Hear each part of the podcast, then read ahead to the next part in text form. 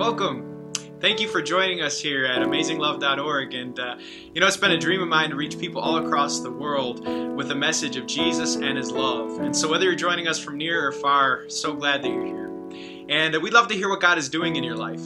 So, if He's blessed you by this ministry, please email us at impact at amazinglove at gmail.com. If you'd like to support this ministry and make sermons like this possible every week ongoing, please go to amazinglove.org and go to our giving tab. But now may God bless you.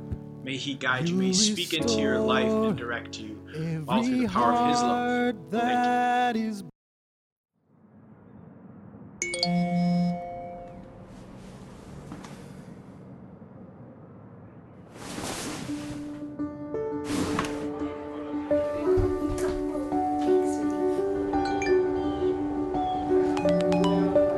新古太动商负超过了百分之。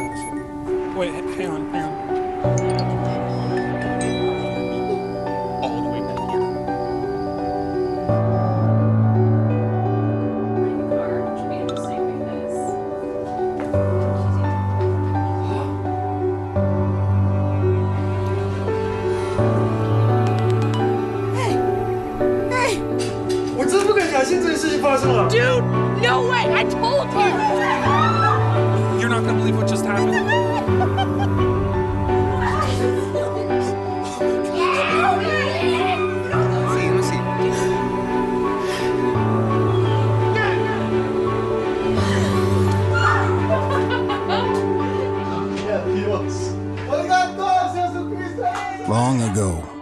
This is what they felt like when it happened.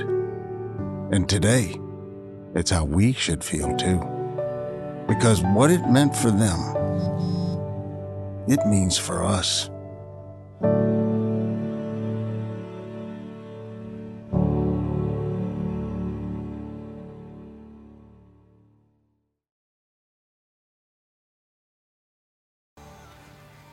And so, what if, my friends?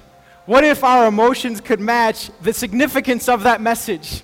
What if, with fresh eyes, we could see again what it means that the tomb is empty and that Jesus has risen? What if we could have the joy of the very first Easter? That's my prayer for you, whether you knew that today or not. And welcome once again on Easter to Amazing Love. And to get you involved a little bit, I had a question. Just a quick poll, a raise of hands. How many people are having ham today?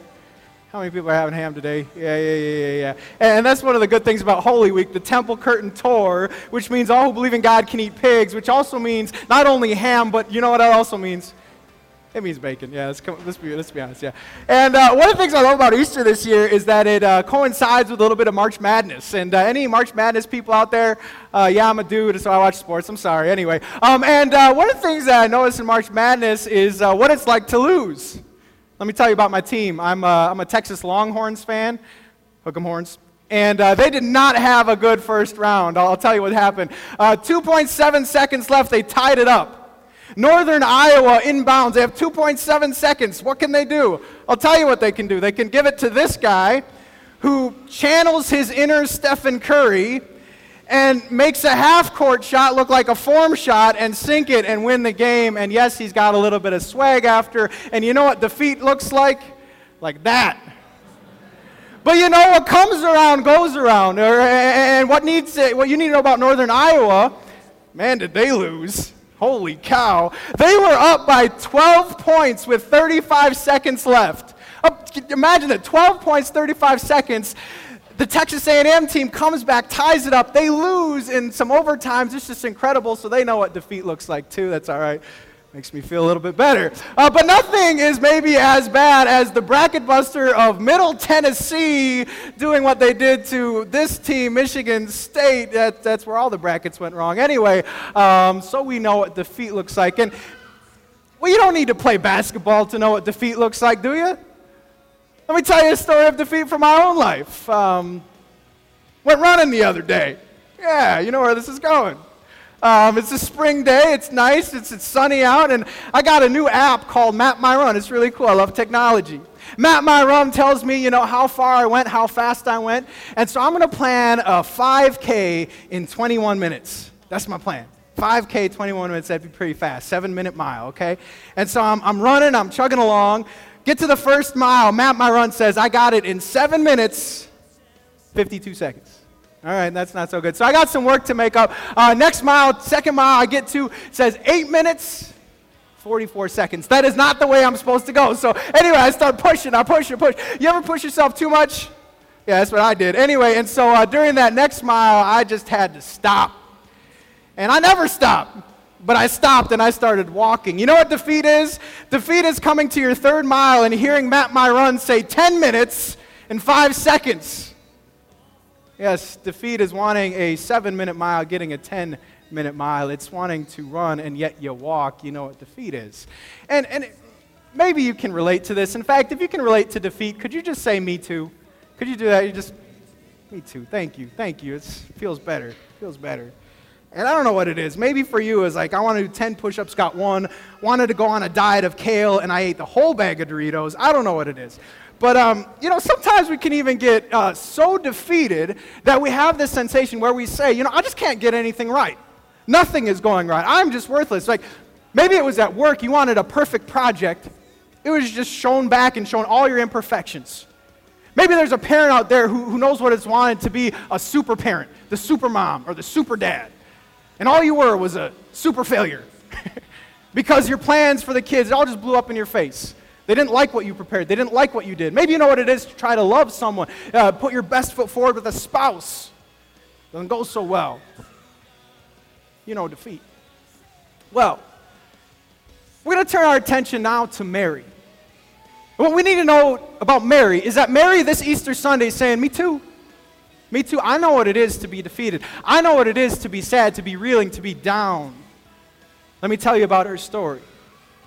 You see, three days later, she had just lost Jesus.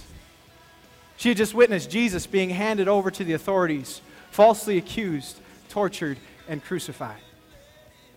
And to Mary, Jesus' death signaled defeat. So she is down. She is reeling. She doesn't know what to do. But though Mary starts Easter that day, down. She doesn't end that day down. No, she hears about victory, and that's what we get to discover.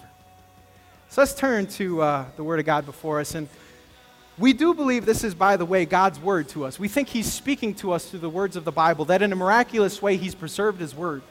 He, he used eyewitnesses to do this. So, John, who we, we think of, he was an eyewitness who walked with Jesus to record all that was done. And there were other eyewitness accounts, but finally, we believe this is God speaking to us about the story he wants us to hear.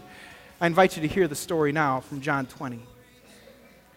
Then the disciples went back to where they were staying. Now, Mary stood outside the tomb crying. As she wept, she bent over to look into the tomb and saw two angels in white seated where Jesus' body had been one at the head and the other at the foot. They asked her, Woman, why are you crying? Well, they have taken my Lord away, she said, and I don't know where they have put him. At this, she turned around and saw Jesus standing there, but she didn't realize it was Jesus. He asked her, Woman, why are you crying? Who is it you're looking for? Thinking she was the gardener, she said, Sir, if you have carried him away, just tell me where you have put him, and I will get him. Jesus said to her, Mary. And at this, she turned toward him, came to her senses, and cried out in Aramaic, Rabboni, which means teacher. Jesus said, Don't hold on to me, for I have yet to ascend to the Father. Go instead to my brothers and tell them, I am ascending to my Father and to your Father, to my God, and now to your God. Mary Magdalene went to the disciples with the news, I have seen the Lord. And she told them that he had said these things to her. Can you imagine the flip for Mary? Mary, who was down, Mary, who was in a valley, ends up on the mountaintops. And that is, again, what I am hoping would happen through this message that we would leave this day on the mountaintops, claiming the victory that Mary knew about, claiming the victory of Jesus. Don't know if you ever lost anything. And sometimes, depending on what you lost, you can get really emotional about it. Um, Sometimes you're not so emotional. For example, we're doing some spring cleaning at the Bloomer household, and I love to see this. My, my girls have like two trash bags filled with plastic toys. And I love that because we don't need all those McDonald's Happy Meal toys. We don't need plastic stuff made in China that they never play with. And uh, sometimes, you know, we even try to get rid of those things for them. They ask where it is. We're like, I don't know. Goodwill. Anyway, um, and uh, you know what I'm talking about. It's those things we don't feel bad about losing, right? Whereas there are other things you can lose. You're upset. You don't stop until you find it. And, and, and maybe you've ever lost this. You ever lose your cell phone? Like your whole world is gone. I don't know what your experience is, but you will, you will invite others to look for you. You will recruit the kids. Look under the bed. I'm too old. Can't do it. Look, look everyone. And you'll have the employees call your phone. You will not rest because this is your livelihood. Well, our emotions are tied to, again, the significance of the things that we lost, aren't they? Back to Mary on Easter Sunday. Mary thinks she has lost something that we can't even put into words how significant it is. Mary is thinking she has lost Jesus, and let me tell you a little bit about their story. This is how we meet Mary in Scripture. Um, I have to reference it now. The, the, this is the feeling of defeat. anyway, um, back to Mary's story. Mary is, has a, a, great relationship with Jesus. For look at how she uh, meets Jesus. It says Mary called Magdalene, because she was from Magdala, the town, from whom seven demons had come out of. Now, to my knowledge, I have never been possessed by demons, but I would imagine that one is enough. I don't know what seven would do. In fact, some commentators think that because of seven demons, she was probably periodically insane. She probably at times could not control herself because the demons took hold of her. Imagine then what Jesus meant to her after Jesus healed her. Imagine if you had been healed from such uncontrollable disease and uncontrollable possession, how happy you would be. That was Mary and Jesus. And after this, Mary started following Jesus.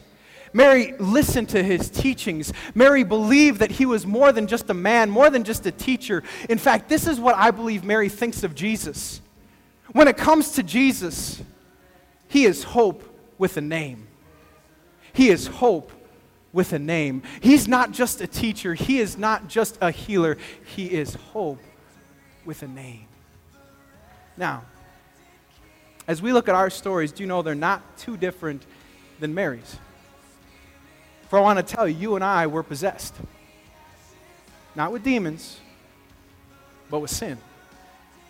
And sin acts like a demon. Sin makes us sometimes uncontrollable. Sin is the lovelessness that we think and we say and we do. And sometimes it just takes over. Sometimes we're like, I cannot believe I just said that. I cannot believe I just did that because we have this sin possession. But what we need to know, though sin was in us, and though we were about to pay the punishment for sin, which would be separation from God and hell forever, though sin was in us, we have hope who has a name which is named Jesus. And Jesus dies on a cross to heal us, to drive out our possession. Sin's grip doesn't have a hold on us anymore. We are not possessed by sin, but rather can be possessed by peace. We are not possessed by sin, but can be possessed by joy. We are not possessed by sin, but can be possessed by the Spirit of God which enables us to do great things. For us too, hope has a name it's Jesus. But Mary thinks the hope is lost, and so she's down. What she's about to hear is that hope is not lost, it is found, it is standing right in front of her. That's what we need to talk about next. Have you ever noticed not everyone notices what you might like them to notice? And uh, here I'll talk especially about haircuts. Uh, you can go to a beauty salon, you can go to a, a parlor, uh, a barber shop. Uh, for us, it's called Great Clips. And you can get some dramatic transformations. Like you could have long flowing hair and get a bob. Yes, I know what a bob is. Anyway. Um, you, you can have uh, dreadlocks and then turn it into straight hair. You can go from blonde to pink, and sometimes people don't even notice. You sit at the dinner table, and the family members, and sometimes the husbands, you know, they don't always notice that something is different about you. You know what I'm talking about? Well, if you can relate to not noticing things, as we talk about Mary some more, she is overlooking, she is not noticing something hugely significant right before her. Look at verse 11. Let's just, let's just follow it through what she's not noticing. Now, Mary stood outside the tomb crying, and as she wept, she bent over to look into the tomb. Now, right there, what should she have noticed? That there wasn't a body. she came to see Jesus' body, and, and she should have already said, Wow, there's not a body there. Whoa! It goes on. Then she sees two angels in white seated where Jesus' body had been, one at the head and the other at the foot. Have any of you seen angels? Anyone see angels? I haven't seen angels either, but this is what I know. I think if I would have seen an angel, I would have remembered it. It- says in the text that they were actually like glowing. So if you ever saw like a, a person who was glowing who happened to be an angel, do you think you'd remember that? I think so, right? But, but it's not done yet. Look, look at verse 14. At this, she turns around, sees who? Sees Jesus right in front of her. Now, I'm not trying to get in trouble with Mary here, and I'm not trying to knock Mary. She has a greater honor than me seeing the risen Lord for the very first time, so it's, it's nothing against her, but is it perhaps that she is not noticing what is right in front of her? I tried to think of an equivalent of this. It'd kind of be like, let's say you lose a child. That's kind of a big deal, right? Don't know where your child is. And so you go to your child's room. Maybe it's a daughter. I got a daughter. Go to my daughter's room, and I see two men who happen to be glowing. And I nonchalantly ask them, not who they are or how they got there, but have you seen my daughter? That's nuts. It's like going to the lakefront, seeing a mermaid, and having a conversation with the mermaid as if that was normal. It's like going and, and having a conversation with a leprechaun, nonchalantly talking about rainbows and pots of gold. It is like seeing a puppy monkey baby, giving him a pound as if that actually exists, my friends. What she is overlooking is quite a lot this Easter Sunday. And this is what strikes me about the message. A question that was asked two times. A question that the angels and also Jesus ask her. Look at verse 13. They ask her, Woman, why are you crying? And this is how Pastor Bloomer translated it Woman, if you would open your eyes to the fact that we are angels and glowing, then maybe you wouldn't be crying. Just maybe. Maybe if you'd open your eyes to the significance of what has just happened, you would have no reason to be crying because your hope is here, because it's not a day of defeat, but a day of victory. And this is the major point that if you're crying on Easter, there is something, I'm excited, there is something you're overlooking. So why are you crying? I know we live in a hard world. Tell me about it. I know there is trouble and I know there is suffering. And maybe, just maybe, there's a kid who had a mean kid be mean to him this week. And maybe, just maybe, relationships aren't so good. And maybe the job is tough. And maybe you feel guilty for something or shame for something. And maybe you miss someone today. Someone who maybe is in heaven or someone who we can't be with on Easter. And maybe, oh, maybe you're crying today, but this is what I believe. If you're crying on Easter or through the implications of Easter, maybe, is it possible? That there is something you are missing?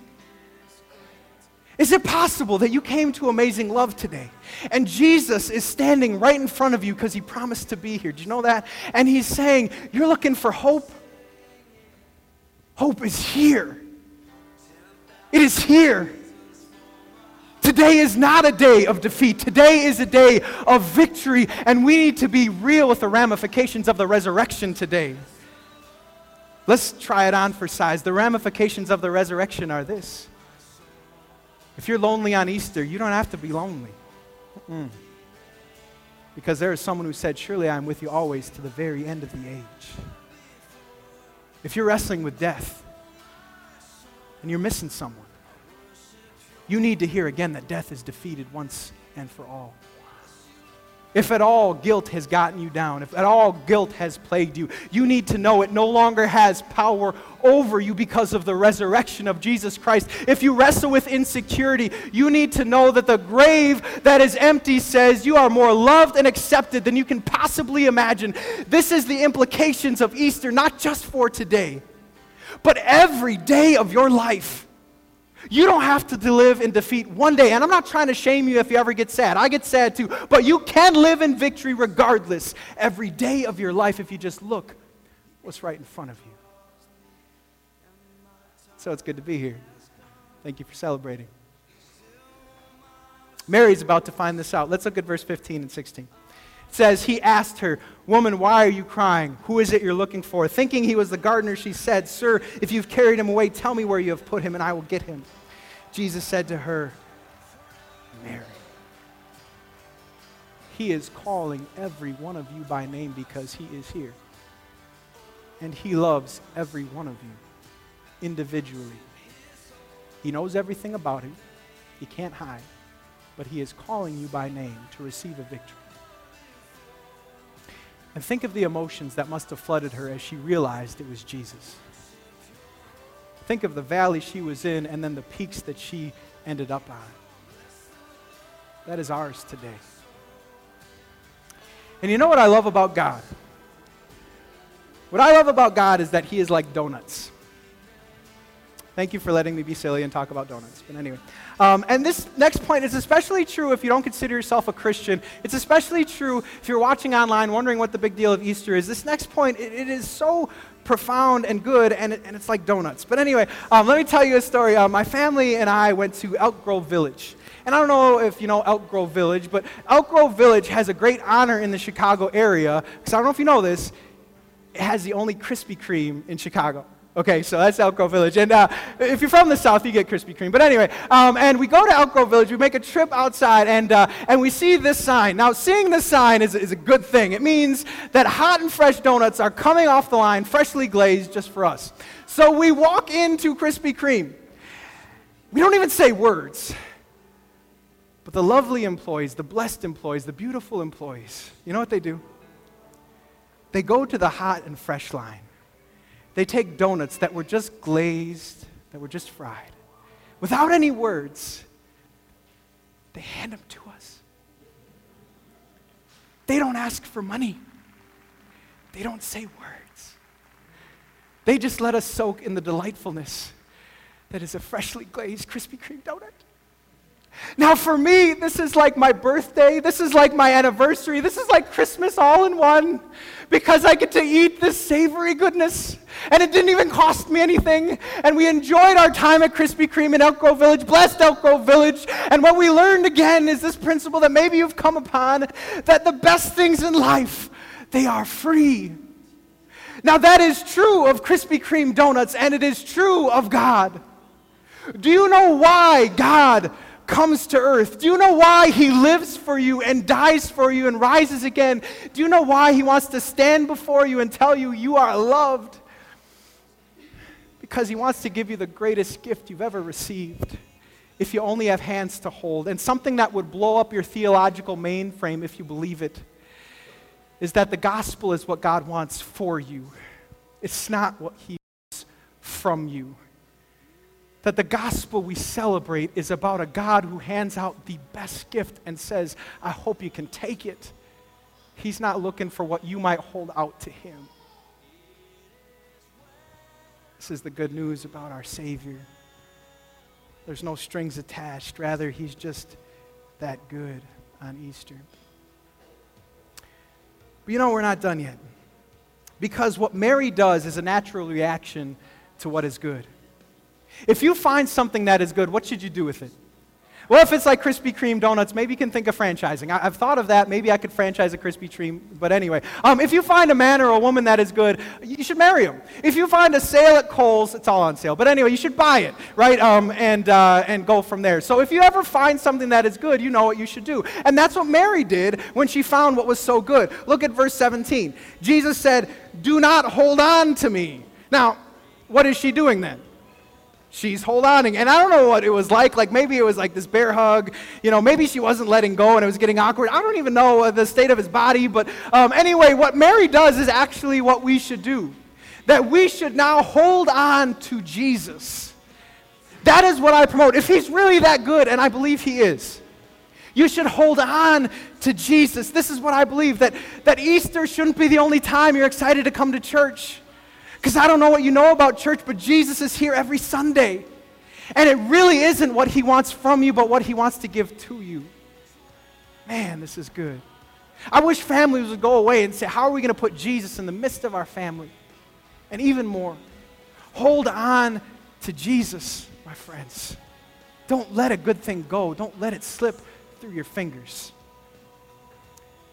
And when you do, I got an Easter promise for you. We're going to end on a high note, as if it wasn't high enough, right? We're going to end on a high note, I promise it. When you hold on to Jesus, you will find this principle. Easter ain't about one victory, it's about many. Let me flesh that out for you. We're going to talk about it. And uh, I'm going to end a little bit silly by talking about a show I wouldn't watch if, if I wasn't married, but my wife watches it, so I'm stuck. But uh, it's a show called Dancing with the Stars. Anyone? Can you console me again? Yeah. Feel sorry for me. Pray for me. You know, I got a, got a rough life. anyway, um, watching Dancing with the Stars, and uh, there was a, a, childhood guy that I really loved, uh, Wanya Morris from Boyz II Men. Now, Boyz II Men was significant to me because it was the first CD I ever purchased. Motown Philly was awesome, you know, Mo- Boyz II Men, ABC, BBD. I don't even know how that goes. But anyway, can't do it well. And Wanya Morris has one of the best voices. It's like Whitney Houston-esque, isn't it? Like he can do runs with the best of them. He is really, really good. And he reminded everyone, by the way, that they are the best-selling R&B group of all time. You know, he, very uh, humble, you know. But anyway, uh, he reminded everyone that he could sing, and we already knew that.